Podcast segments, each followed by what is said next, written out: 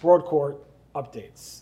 You kind of called them before they were actually called Broadcore updates. They were called Phantom updates, mm, Yeah. I believe. Yeah. And then Google's like, enough of Glenn calling them Phantom updates. We're going to call them Broadcore updates. And they showed you. No, no, showed. It's great. Us pushing and you pushing, and the SEO community pushing in general, provides more transparency, which leads us to, lo- to find out that we know less about Google, even though we know more, and we want more transparency. I felt I always felt like it was like a lose-lose situation for Google to tell us more information. I'm like, I even told Danny and Google, I'm like, tell us less because the more you tell us, the more we want to know. And you feel That's like true. we're hiding more and more, but that's a whole other topic. Yeah. But first, a message from our sponsor. SE Rankings is a top rated SEO platform designed to help agencies and businesses of all sizes automate their daily tasks and make data driven decisions. You can get your 14 free day trial at seranking.com. Check it out. So, a lot of your work, I think, is around these broad core updates. Yes. Uh, customers probably come to you and it's like, I'm panicked. Um, you know, my traffic dropped off. I have 80% less traffic. I have to let go employees. There's that level of like, like sympathy and emotional aspect. We have to like calm them down and so forth. And then you have, a, you have to come up with a strategy which you don't have money for, right? Yeah, I mean, it's it's. Um, I hear some crazy stories, which is why I'm pretty sensitive. Um, sometimes on Twitter or social media, when people come and say, you know, you don't have to worry about broadcore updates, or they're not. Who cares about them? It's never a broadcore update that's the problem. And it's like, well, listen, I have companies calling me all the time that lost 60, 70, 80 percent of their traffic. The worst hit I've ever seen was 91 percent of their traffic lost overnight due to a broadcore update. It's catastrophic for those companies. It's scary for them. They lay employees off. Sometimes they have to go out of business completely. It's and sometimes they're not, you know, often actually they're not meaning to do things wrong. Right. They just they have large sites, complex sites, and things get out of control over time.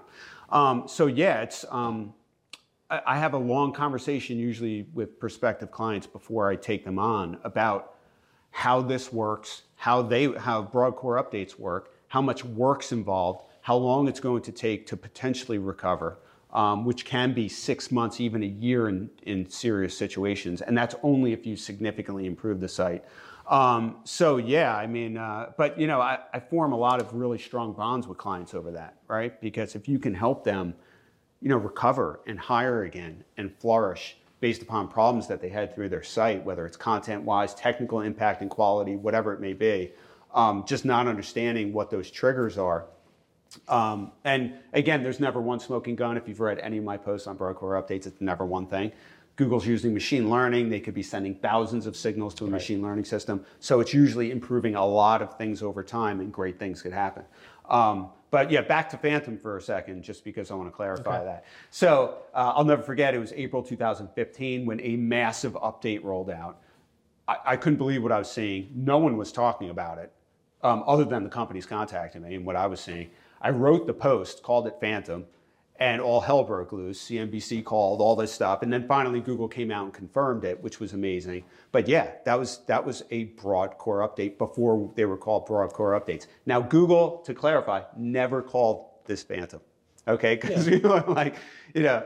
I called it that because it was mysterious, and then you know, kind of stuck, and people were calling it phantom updates every time. Right. A broadcore update rolled out that you know Right. wasn't confirmed. It's good. It's good to have Um, those things. Even but- like the Medic update, Google never confirmed it, and I called it that, and it, it stuck with the industry as well. Yeah, that was. I mean, you definitely called that one. I remember. Actually, we were We- yeah, we we were called it the name. DMing each other Yeah. that morning when you were naming it. Yeah, I'm like, And- what do you think? How, you know, I want to Yeah. be like medical focused, Yeah. focused, and I think you helped me with that, so I appreciate it. Yeah, yeah. naming this stuff. So. No, but that was. Um, you were right on. I mean, I had medical, health and medical companies galore Yeah. reaching out after getting absolutely destroyed by that after update. Google said it's YMYL. Yeah, yeah, like, yeah. Okay, whatever you want to call it. Right, Yeah, right, so right, right.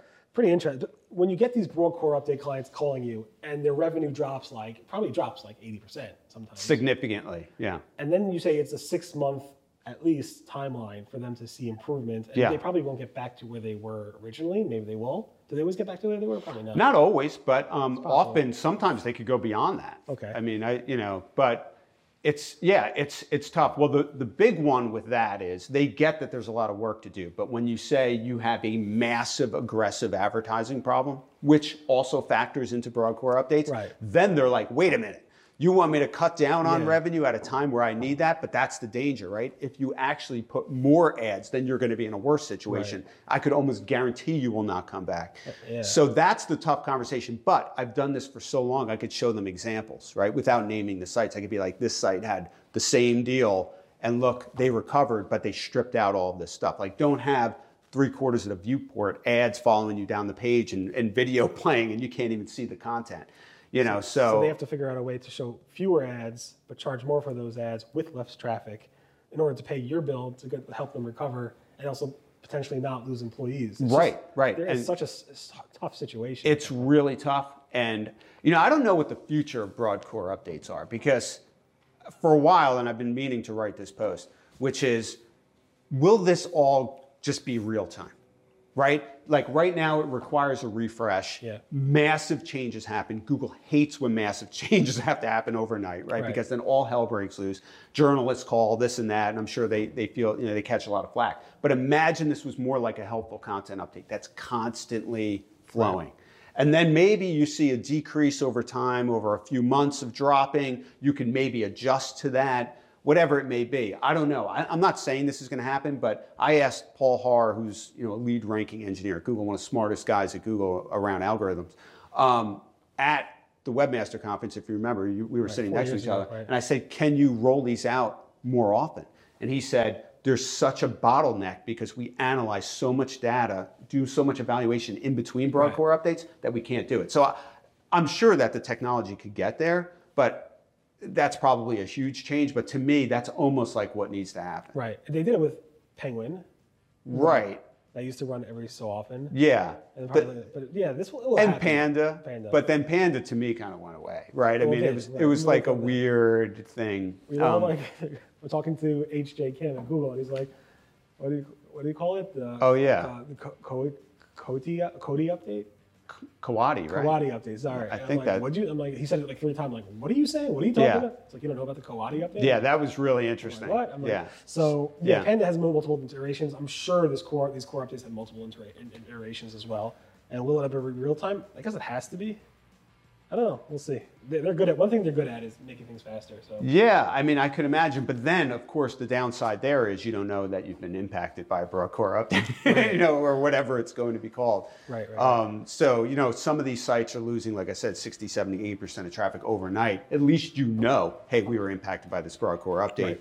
And there are a number of things to look at from content to user experience to ad situation to affiliate situation, all that stuff. Right. I was going to get into Um, like now. Give yeah. me a list of tips, and you'd be like, "Well, you got to throw the kitchen sink at it," which is Yes. your, your phrase. Right. And what are the most like if you had to like name the most obvious things? Probably ads. Uh, no, no, no. I would say it's